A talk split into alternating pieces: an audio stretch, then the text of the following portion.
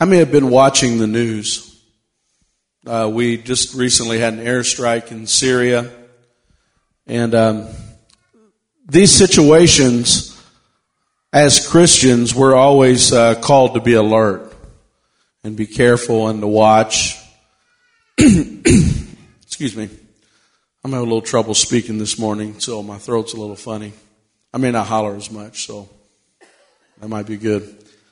Um, but as we begin to watch these events, uh, how many in here, when you watch the news events, you really think of biblical prophecy? Does anybody do that? I think it's very important to do that.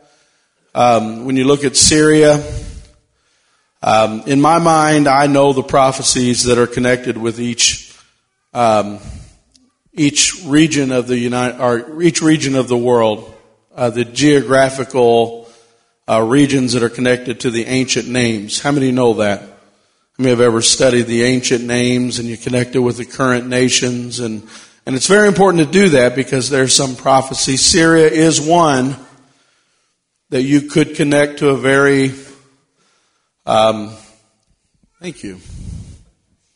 A nice guy. Give him a hand.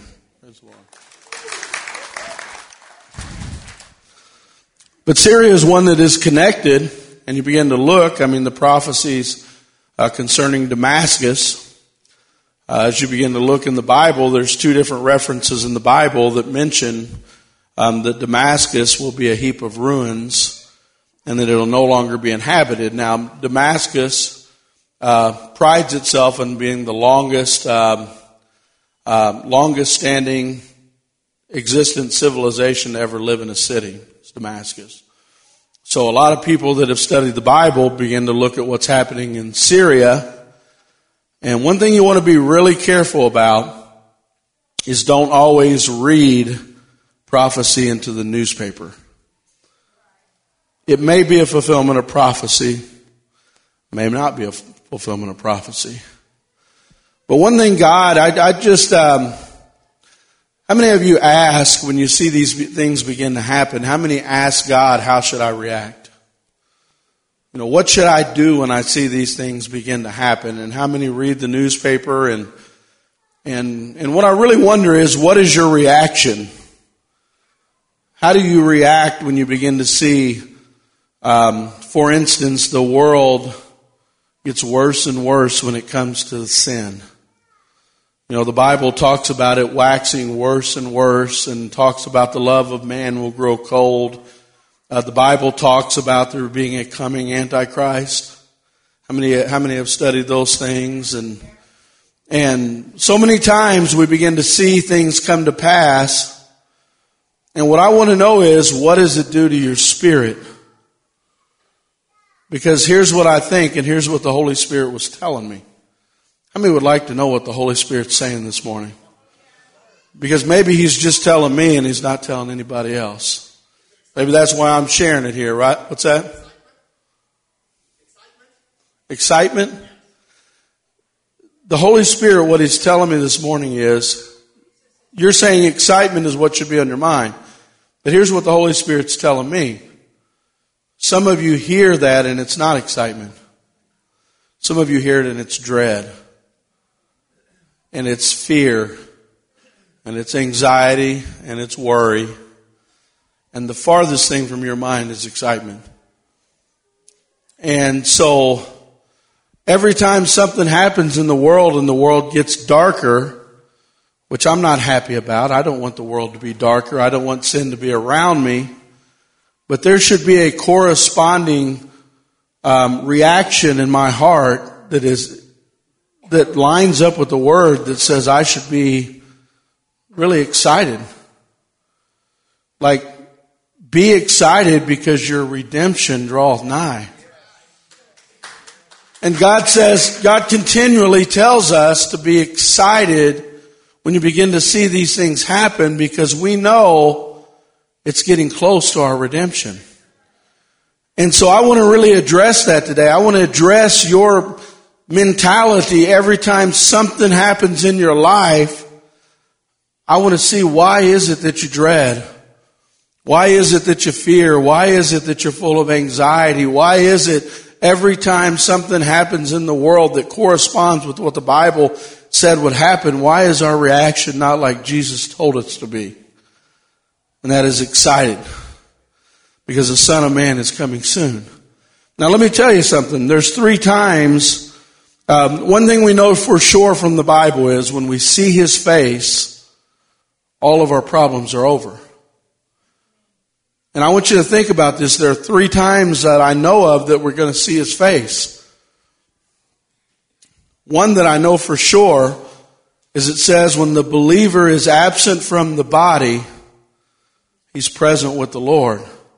And I talked about this during Easter that when Christ died on the cross, he delivered every redeemed saint that died previous to that death on the cross and resurrection. He literally went into hell and delivered that into the presence of the Father. And they're right there in the presence of the Father. And when we leave this world, in fact, I'll be honest with you, that is an express lane to the presence of the Lord. If I trust in the Lord with all my heart and everything I live for is God, the moment that I die, I'm in the presence of the Lord. All my problems are over when I see His face. But then there's another event that I see that is so clearly taught in the Bible.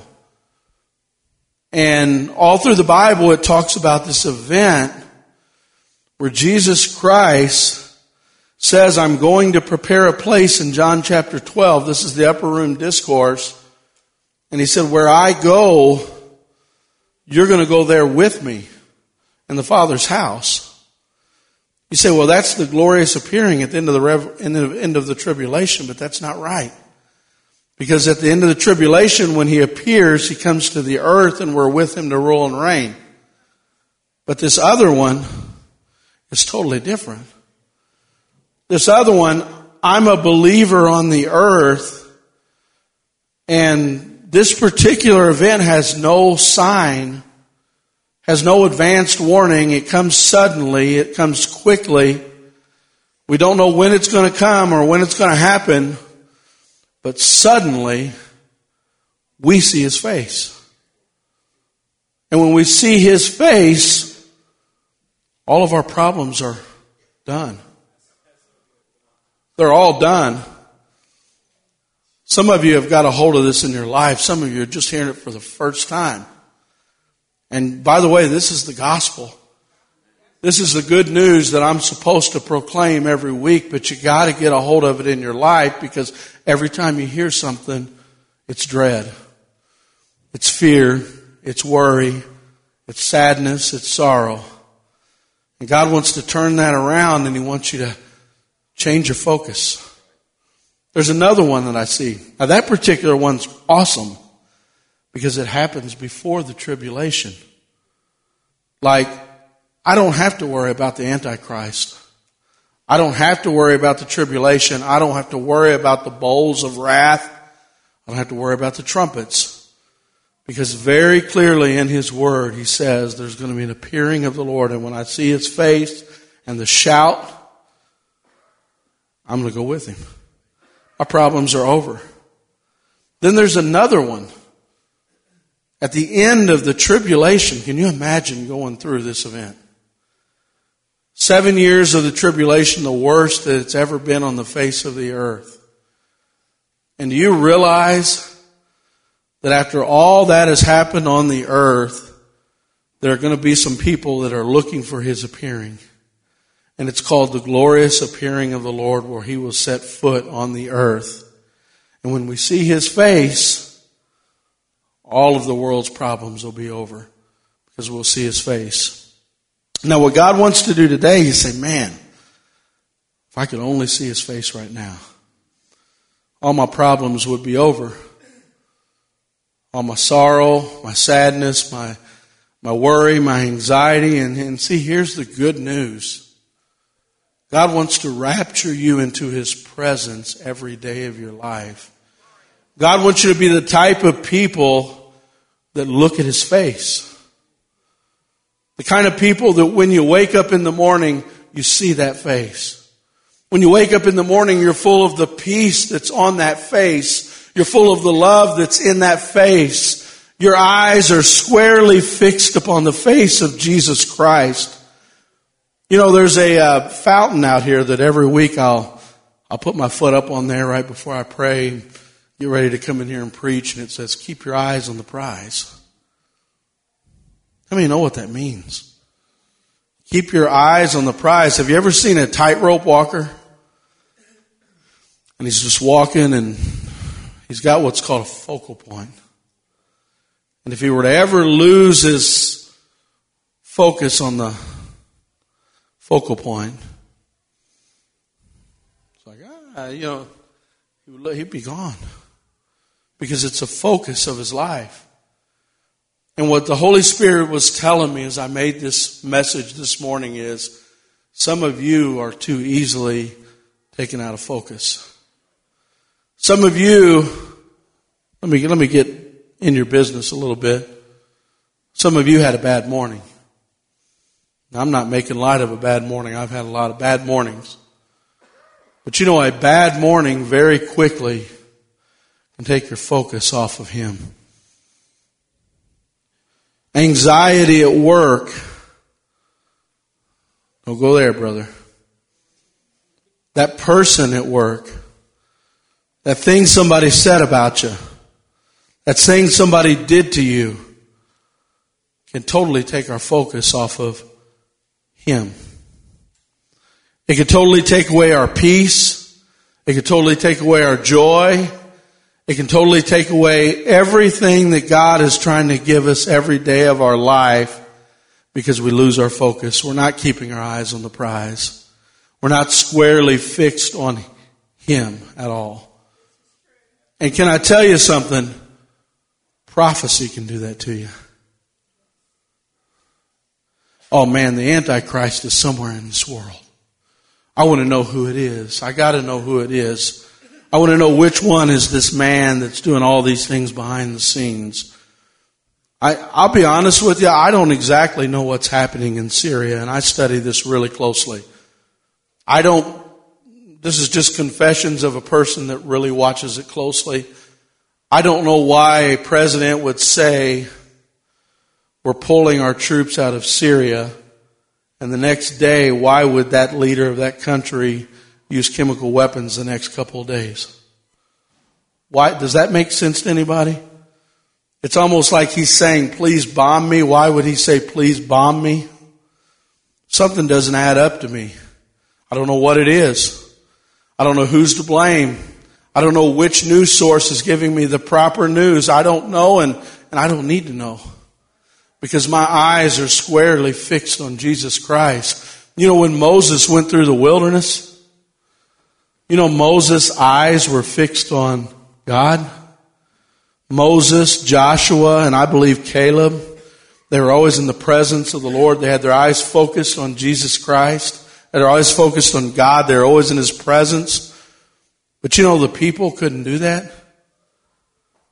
There were a large group of the people that complained. They murmured.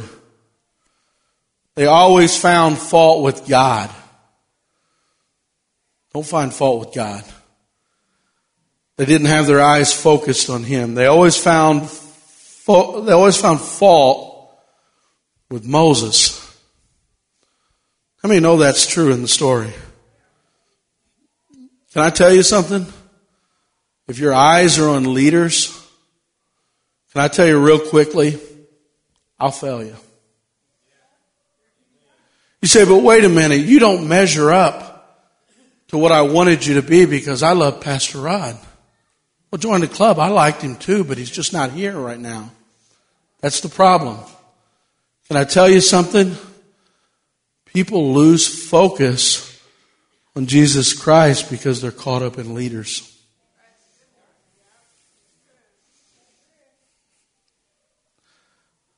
We're losing we're not keeping our eyes on the prize because we're not focused on Jesus Christ. We're focused on men. And God doesn't want us to be focused on men. You say, well, wait a minute. All I've been focused on is my personal problems. Man, I've got so many serious problems right now. God is the last thing that's on my mind. See, we got to be careful. I'm a pastor. I want you to be ready. I, I, care whether you're focused on Jesus Christ and whether we're ready when He comes. Now, what I want to talk about today, in fact, the, the, the message I got, I always pray for the right title because I don't know the title till I start preaching. I know the subject that I'm teaching on, but the title is Look Up. Look Up. Some of you are like, uh, let me know if you ever raise pigs. Somebody tell your neighbor he's about to call us a pig. I'm sorry. I just have to use the example. You know, if you raise pigs, they can't look up. They can only look at the ground. So if you have to raise them, you have to use a stick to kind of hit them so they can get their attention because they can't really look up. They can't look up at the sky. Do you know that? How many know that to be true? How many have raised pigs? Can they look up at the sky? They look straight at the ground and they root on the ground. And if they get you underneath them, you're in trouble because they'll, they'll literally root you to death. They're, they're mean animal. But they can't look up. And you know, one of the conditions we find with this unclean animal, it's always an example of the world. And we don't want to be like the world. We don't want to be like a pig. We don't want to only be able to look at ground level. We don't only want to look at what's around us. We don't only want to look at all the things that are in front of us. We want to be able to look up. I want to be able to get up in the morning and look up at the sky and every day I want to say is today the day come quickly. Come quickly, Lord. Come quickly. Come quickly, Lord. Today the day, Lord, come quickly. I want to keep looking up. Every day when I see a prophecy, I want to look up and I want to get excited. Not only the excitement of being with the Lord, but the excitement and the thrill of going after the lost to the very last day. I don't want to be caught up in dread and fear and, and all this stuff that the enemy wants to tie, bind us up with, all the fear and anxiety of the last days. I want to be excited. Listen to this. Jesus, John 14, I've already said this one. there was a reason I couldn't see that. John 14, and if I go to prepare a place for you, I will come again and take you to myself, that you may be where I am also. Jesus will return just as he ascended coming back for his people, Acts 1.11. 1 Corinthians 15.51, Behold, I tell you a mystery. I mean, like mystery. It's a new revelation that Jesus was sharing with his followers, a new revelation they hadn't heard before. The Jewish people didn't know anything about this. You say, well, I'm all Jewish roots. Well, on this one, don't be Jewish roots. Be like the new mystery is revealing here, okay? Because this is a new thing that he's revealing to his believers, his church. It says, Behold, I tell you a mystery. We shall not all sleep, but we shall all be changed in a moment, in a twinkling of an eye. The last trumpet, Paul clearly believed and taught. Believers will be alive when Jesus returns. In a moment, they will be changed. So if the believers are alive and in a moment they are changed, how could that happen at the end of the tribulation? This is a whole different event, people whole different event. 1 Thessalonians 4:16 The Lord himself will descend from heaven with a cry, a command, a voice of an archangel. Sound of the trumpet of God, the dead in Christ shall rise first, and we also who are alive, who are left, will be caught up together with him, with them in the clouds to meet the Lord in the air. We will always be with the Lord. Paul believed he would be among those who are taken alive with Christ. So what I'm talking about today is the imminent return of Christ, meaning at any moment, at any time, no scripture has to be fulfilled, no prophecy has to be fulfilled. There's going to come a moment in the twinkling of an eye and everything about this, and, and I'm going to, I'm going to read in a second here five parables that Jesus talks about him coming to the, to, to, to receive us to himself. And every one of these parables, it's going to be suddenly. And a lot of you have heard these parables from ministers and it was brimstone and fire, and you're even going to be afraid when you hear them because they're kind of scary to you, but you should have been excited.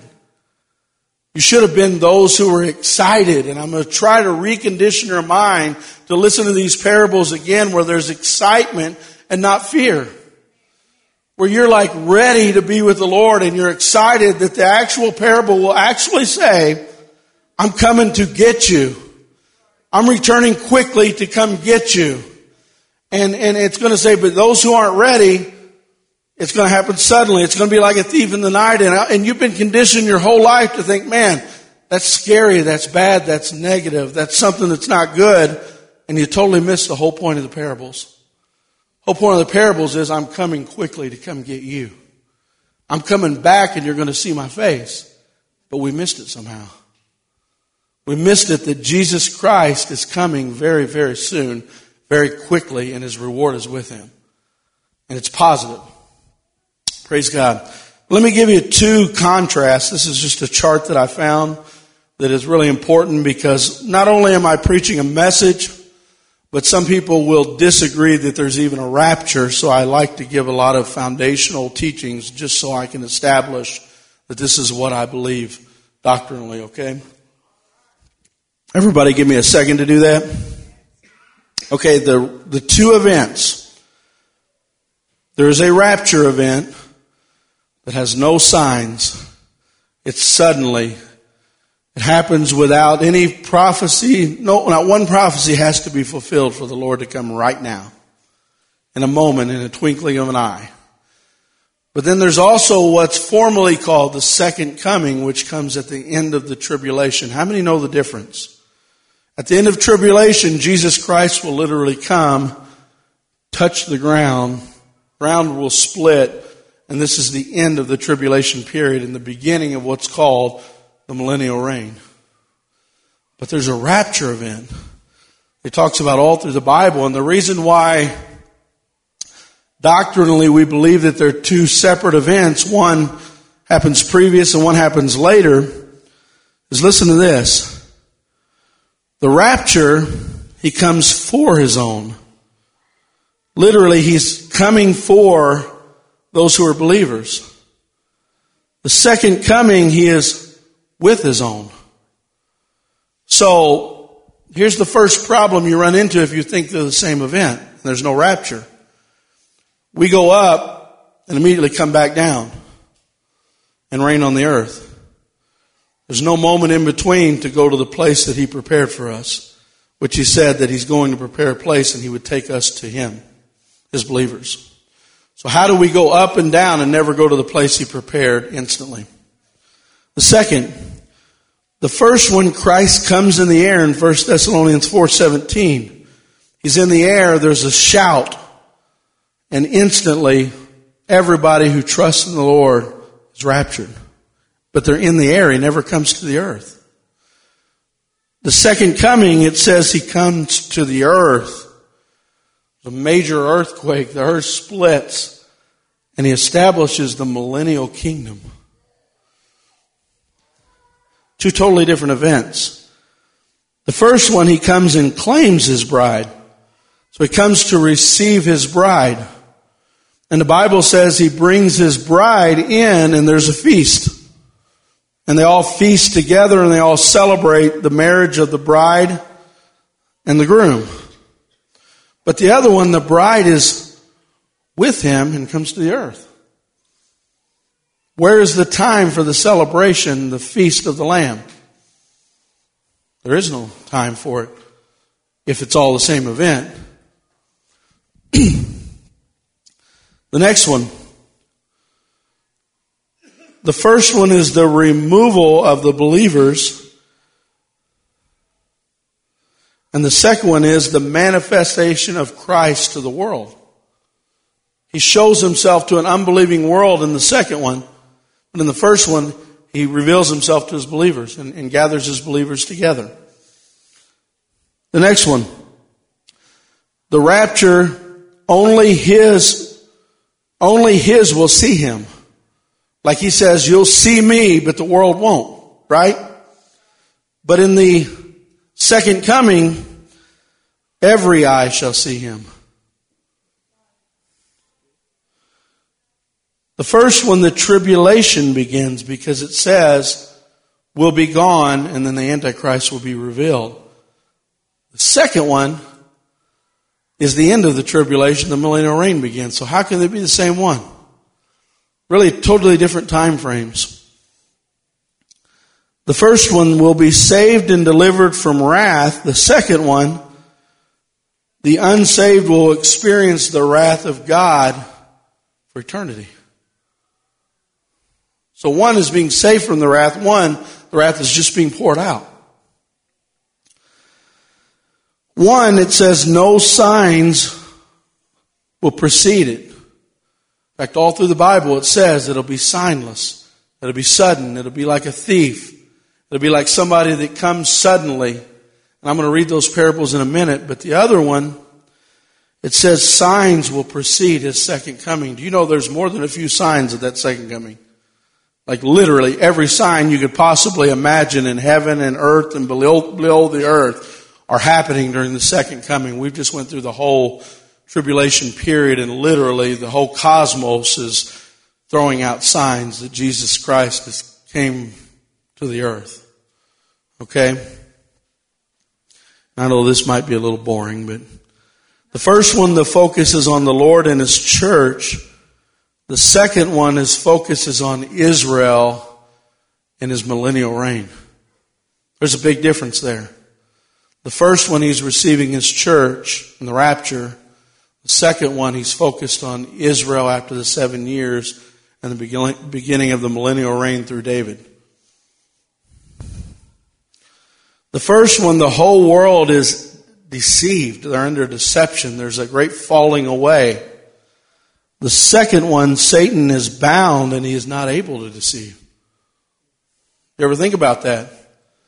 So why is the purpose of this? Because you're going to watch the internet and you're going to watch YouTube and some guy's going to say there that John Darby made up the rapture and we should not believe it. Okay, I'm just giving you biblical things that you need to be studying to know that there is a rapture and I've got to make you guys ready. I've got to prepare you to be ready because you might not be ready. And that's what I'm going to go through in a minute, but I've got to have a foundation. Let me appreciate foundation. Good, because it makes my sermon longer. Okay? So appreciate the fact that my sermon is longer because it's foundation. Because if you go through this and you say there's no rapture, then you won't hear the rest of my sermon. But if you know that there is very, very, very, very possibly a rapture, then you can listen to how I'm going to help you be ready for it. The first one, the unbelievers remain on earth. This is a big one.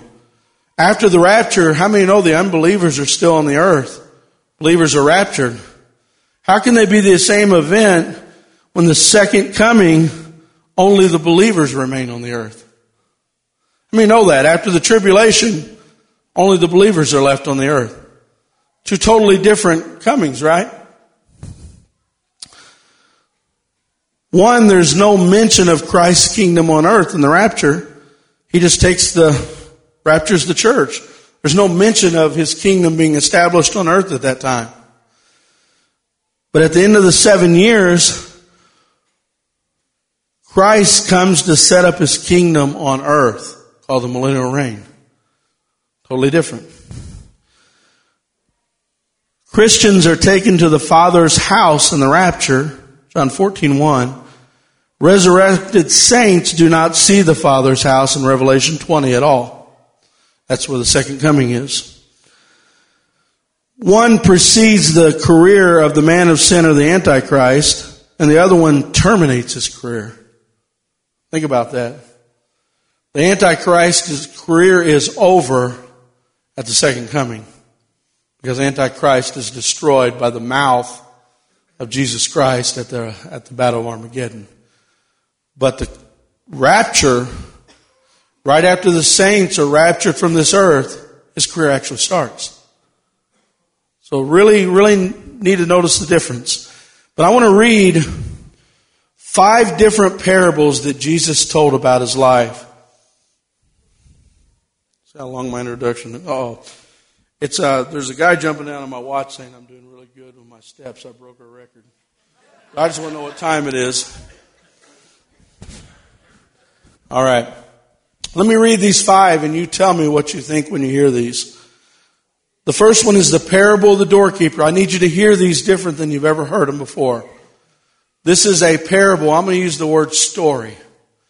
Jesus is using a story to explain how we're supposed to be ready for Him to come for us.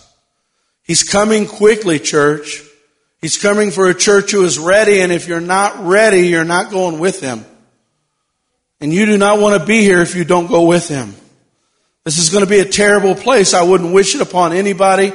My whole goal is to be excited because I'm about to go with Him. I might see His face through death. I might see His face through the rapture. I might see His face uh, in the day that He sets up His kingdom and I'm resurrected. I don't know how it's going to be, but I'm going to see it and it's going to be really soon and it's not going to be long, church. And I want you to go with me. I want you to be ready because I care about you. You say, preach a different sermon. Preaching something, something that makes me feel good. Well, this is supposed to make you feel good. You're not supposed to be upset. Don't get tense. Don't get tense. This should make you excited. Jesus says, Luke 12, 35 and 36, he talks about the story of the doorkeeper. He said, Be dressed for service. Keep your lamp burning as though you were waiting for your master to return from a wedding feast. Then you will be ready to open the door and let him in in the moment he arrives and knocks. Do you remember in Revelation, one of the churches wasn't ready? It says the Lord's knocking and you won't let him in. And what this is saying is he's going to suddenly come back and you're the doorkeeper. And he's saying if you're, this is the story of the doorkeeper. If you're the doorkeeper, which is what my servants are, be ready because when he knocks, you need to be ready to open or you're not ready. Let me go to another one, the same story. Mark 13, 30, 33 tells it a little better. Take heed, keep on the alert, for you do not know when the appointed time will come. It is like a man who is away on a journey, who upon leaving his house, he puts his servants in charge, assigning each one to a task. Also commanded the doorkeeper to stay on the alert. Therefore be on the alert, for you do not know when the master of the house is coming, whether the evening, midnight, or when the rooster crows or in the morning. In case he should come suddenly and find you asleep, what I say to you all is then be on the alert. What is Jesus telling us about his coming? Be ready. Be ready. Be ready. I'm trying to make you ready. What do I have to say in this message to make you ready? Because what we keep doing is we keep losing our focus. We keep losing our focus on finances. We keep losing focus on work. We keep losing focus on men. We keep losing focus on the things of this world that keep taking our eyes off of His coming. But He's trying to tell us in every one of these stories how to prepare for my coming. The parable of the owner of the house, Luke 12, 39 and Matthew 24, 42, he says this, But be sure of this, if the head of the house had known what hour the thief was coming, he would not have allowed his house to be broken into. You too, this is us, be ready because the Son of Man is coming at an hour that you do not expect. And see, some of you, I'm just, I'm testing here. Some of you just got dread in your heart and fear in your heart and anxiety in your heart, and you missed the whole point. He's coming to get me. He's coming today. Today is the day. The Son of Man is coming to get us. I'm excited. I've been waiting for this my whole life. I've been getting up every day looking at the sky saying, is today the day? Lord, is today the day? Well, the day finally came and we're dreading and we're fearing it. God's saying, no, don't dread it and fear it. Go out every day and say, it's today the day. When you go through anxiety at work, take a lunch break. Go out and say, is today the day? When you get up in the morning, say, is today the day? Have urgency in your life because today might be the day. I might not be with you guys anymore. Today might be the day. And live every day with that urgency. There's no way to fulfill the be ready unless you're urgently ready every day. Like every day I want to be with the Lord. You know, they looked at a group of, uh, they looked at a group of kindergarten students.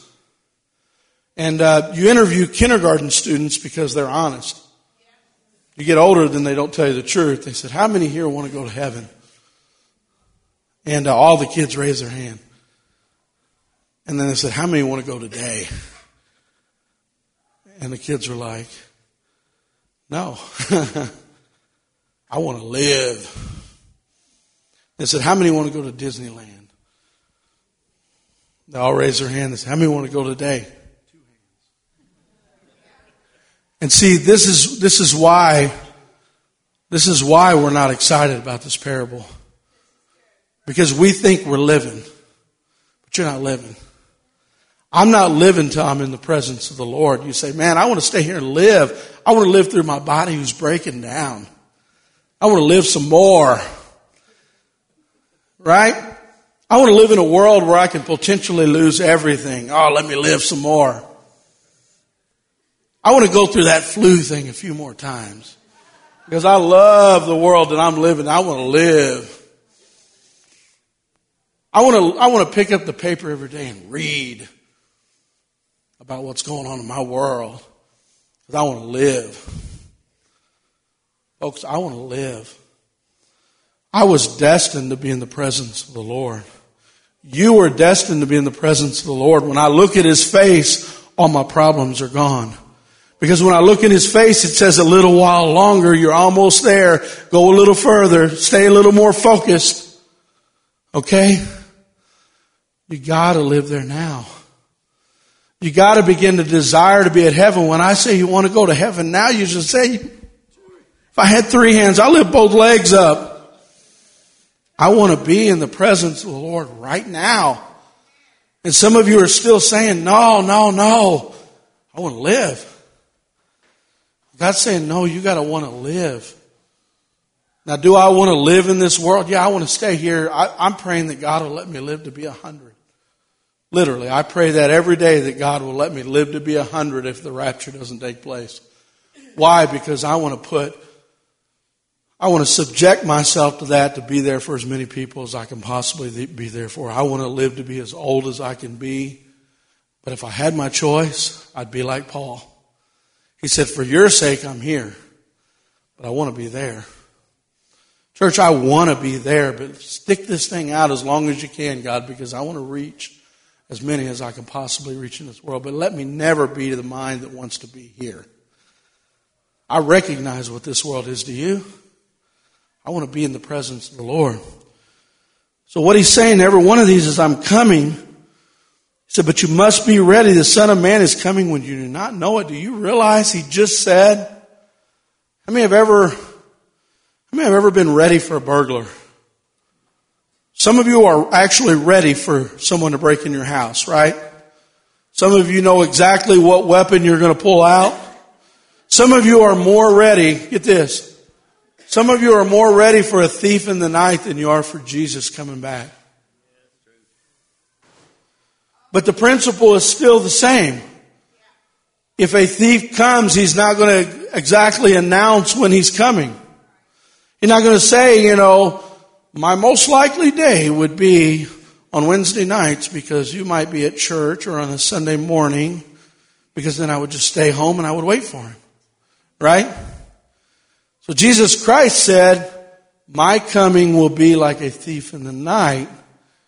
Well, that tells me that I better come up with a way that I'm living for God where I'm always ready. I can't fake this thing. There's no phonies in this thing. There's nobody acting like they're a Christian and then going to work on Monday morning and being just like everybody else. There's no way to fake it. There's no way to be a phony. There's no way to live the double life because sure enough, if you're living the double life, He's going to come back when you're living that double life. And you say, man, that's mean and that's harsh. My job is to prepare you. My job is to make you realize the truth and not believe a lie. There's only one way to be ready, and that's to be in season in and out. that I'm living for God every day of the week and not just on Sunday morning. Amen? Praise God. Let me go to another one. Those probably were aberrations. Those parables were probably not like the other ones. You know, he probably changed his uh, mode of operation here. Let's see. The last one was Matthew 24, 42 and Luke 12, 39. And incidentally, a lot of these are in the same chapters, just several parables he told in a row about his coming. The next one is the parable of the servant in charge of the household. Jesus says, Who then is the faithful and sensible servant? This is Matthew 24, 45. Who's the faithful and sensible servant whom his master put in charge of his household to give them their food at the proper time? Blessed is the servant whom the master finds doing when he comes. Truly I say to you, I'll put you in charge of all my possessions. But suppose the servant is wicked and says to himself, my master is staying away for a long time. And he begins to beat his fellow servants and eat and drink with drunks. The master of the servant will come on a day when he does not expect him in an hour which he is not aware of. He will cut him to pieces and assign him a place with the hypocrites where there will be weeping and gnashing of teeth.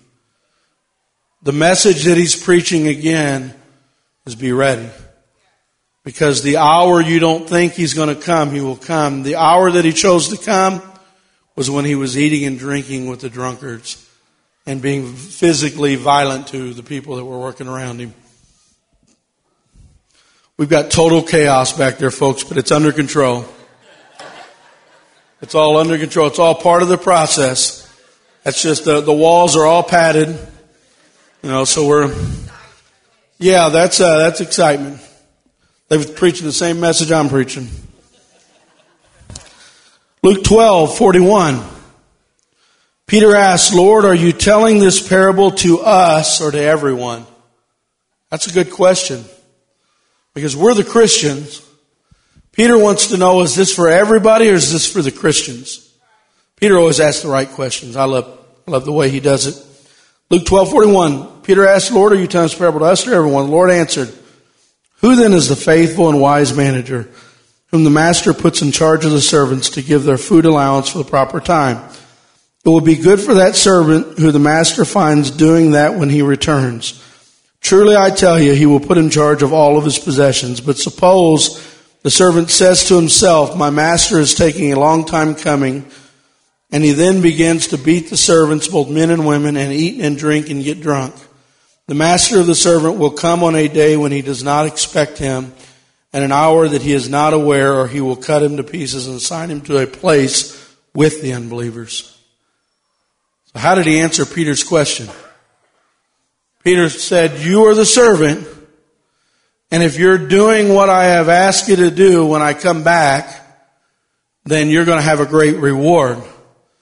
But if you're partying and living it up, treating people any way you want to treat them, being harmful, you know this guy's being physically abusive to everybody around him. He's getting drunk and partying. He's doing all these different things. The Lord comes back and finds his servant who assigned tasks and he said, now my servant will be assigned a place with unbelievers. And the other place he called him a hypocrite. So how did he answer Peter's question? Yes, Peter, this is for believers. No way around it. Because this was a servant assigned to do a task. He comes back and he's not doing it at all. But here's what we miss in the story. We hear these stories and what does our heart feel right now? Dread, anxiety, fear. I don't have that. I don't want you to have that. God didn't intend for us to have that because what He's saying is, I'm coming back. Your problems are over. But see, we miss that because maybe we're not right with God. Or maybe we're right with God, but our eyes aren't focused on Him coming back. Maybe our eyes are focused on everything else besides his return. See, that was the problem with the doorkeeper. He just wasn't looking for him to come back. Wouldn't do anything wrong. A couple of these guys weren't doing anything wrong. They just weren't looking every day for God to come back. I'm going to rush along here. The parable of the ten virgins. Make this a little quicker. There were ten that were waiting for his return. Five had full lamps of oil. Five did not take the time. Yeah, see if you can quiet them down just a little. Throw a, can we throw some raw meat in there? And I think at the period of time they're all devouring that carcass. I might be able to finish my message, so. I mean, love kids. I love kids. If I didn't have six of them, I wouldn't smile at it, okay? But ten virgins were waiting for the Lord. He's coming back suddenly, right? Ten of them took the time to make sure they had enough oil to keep their light burning. Five of them. The other five didn't, and they were walking around in darkness. So when the Lord came, it was too dark for them to even see him come. What's the Spirit telling you?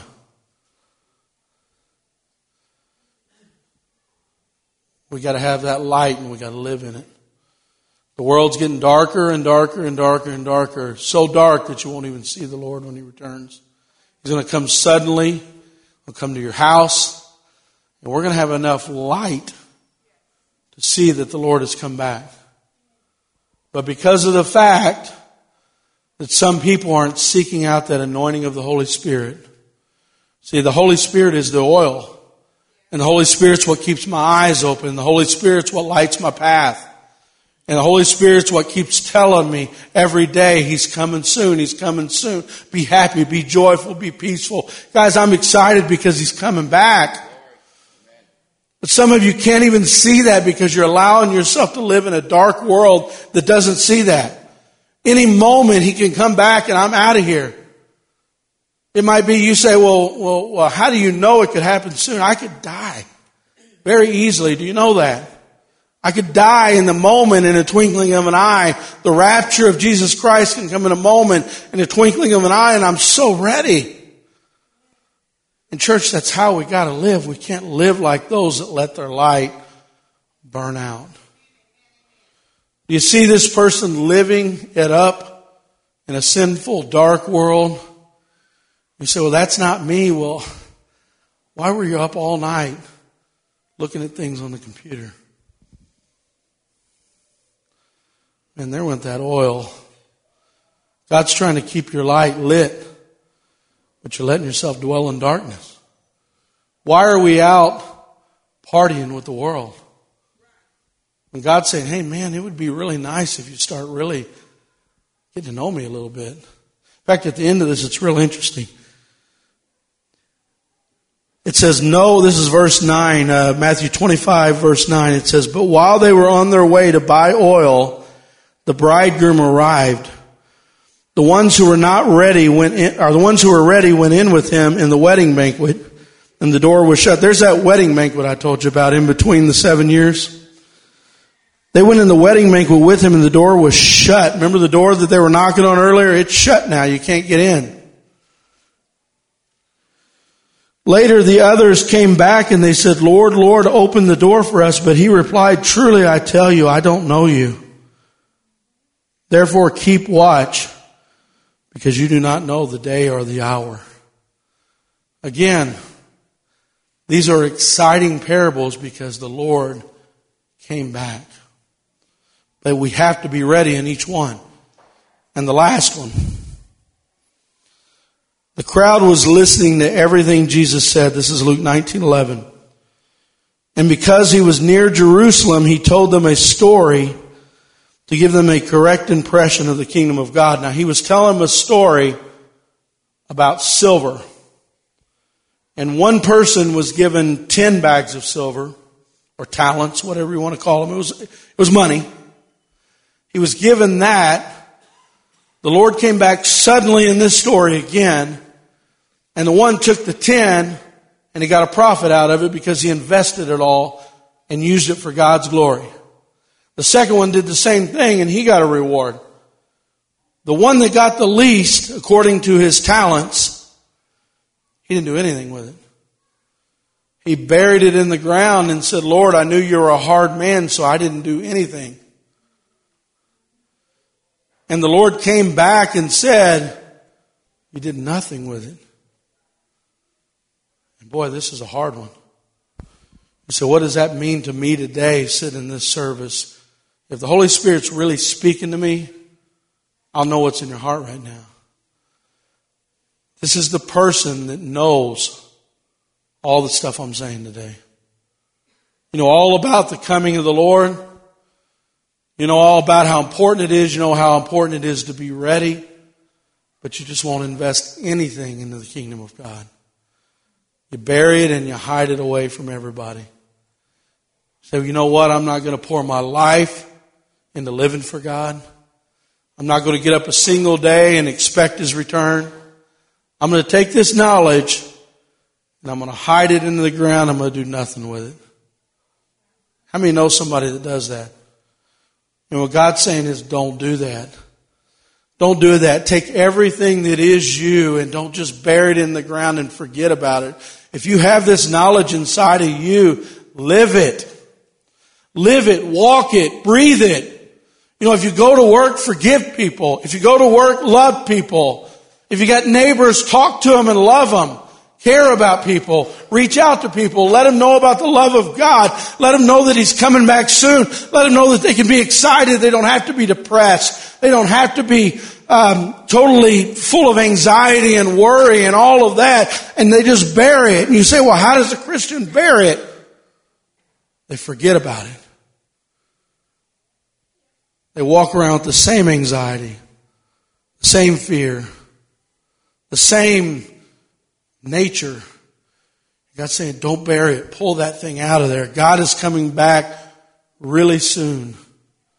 And He wants us to be excited about it. Let me close with this. Ways to prepare. I had uh, three, or I actually had two boys. One was sick. But a boy that goes to my kid's school and, and my son Jonathan, we were driving, um, we were driving on a long distance Saturday and we were talking about Syria, and the boy that was with us said, uh, What is going on with Syria? What is that all about? So, after about a 20 minute lesson on the history of the Civil War, and uh, I started telling him about Syria, and I just said, You know, it's really important to pray because there are a lot of troops. How many know there are a lot of troops amassed around there? Chinese troops are all there ready to defend uh, Russia as an ally and ready to defend Iran. Iran and Russia are pulling all the strings in Syria. United States, Britain, and France are on a uh, mission to strike Syria. Any of these events could trigger a world war. And we don't even know what's going on behind the scenes. We don't even understand it. And so as I begin to tell them that we need to pray, you know, because World War II, there was a draft. Vietnam, there was a draft. Korean War, there was a draft. World War One, there was a draft. And I said, just pray because I don't want to see my kids go away to war. So they began to ask me, well, what, what do we do if it happens? Because I know a guy that was um, in high school, World War II, and his senior year they walked in and all of his classmates went away to World War II. You imagine that? They all got drafted and didn't even get to graduate. They went away to World War II, he told me. He's 90 years old now. And so I don't know how that worked that way. I don't know if they were older or what. But um, I want you to think about this. They said, What do I do if that happens? In fact, the first question the boy asked me was, What branch should I go to? Now, which branch would be better? Army, Air Force, Marines, Navy, which one? So he started asking me those questions and he said, what do we do? You ever think about that? What do you do if they get drafted into a world war? I said, the first thing you do is be right with God. I said, be right with God. I said, a lot of guys go away to the military. First thing they do is they get wild. They, they, they kind of lose their, uh, any kind of relationship with the Lord at all. Is that true, Eddie? Troy. And I said, the best thing that you can possibly be is always right with the Lord. I said, then the most noble thing you can do is fight. And I said, and if something ever happens to you, always remember that if you were to die, you'd be in the presence of the Lord. It'd be the most wonderful thing that ever happened if you love the Lord. And uh, as I'm preparing for this, how do I get ready for the coming of the Lord? Number one, I wouldn't say any different than a person that got drafted into a war. The first thing I would say to you today to be ready for the coming of the Lord is to be right with God. To get your relationship right with God. This isn't just a game here today. Everything that I say, you'll be held accountable for. Everything I say, I'll be held accountable for. God will remember every opportunity that we came in and had an opportunity to respond to His grace. But number one is pray. The Bible says, If you confess with your mouth Jesus is Lord and believe in your heart, God raised him from the dead, you will be saved. So the best thing we can do, that's Romans 10 9. Make sure you're right with God. I don't want to have any questions. How many know, you don't have to raise your hands, how many know you're right with God? Like, you know what? I've given my life completely to the Lord. It's not based on whether you succeeded or whether you failed. It's whether or not I put my trust in the Lord. None of us here are perfect. I'm not perfect for sure. In fact, how many would say that? I'm not perfect. Yeah. Pastor Chad's not perfect. You're not perfect. Can we all agree we're all not perfect? Right?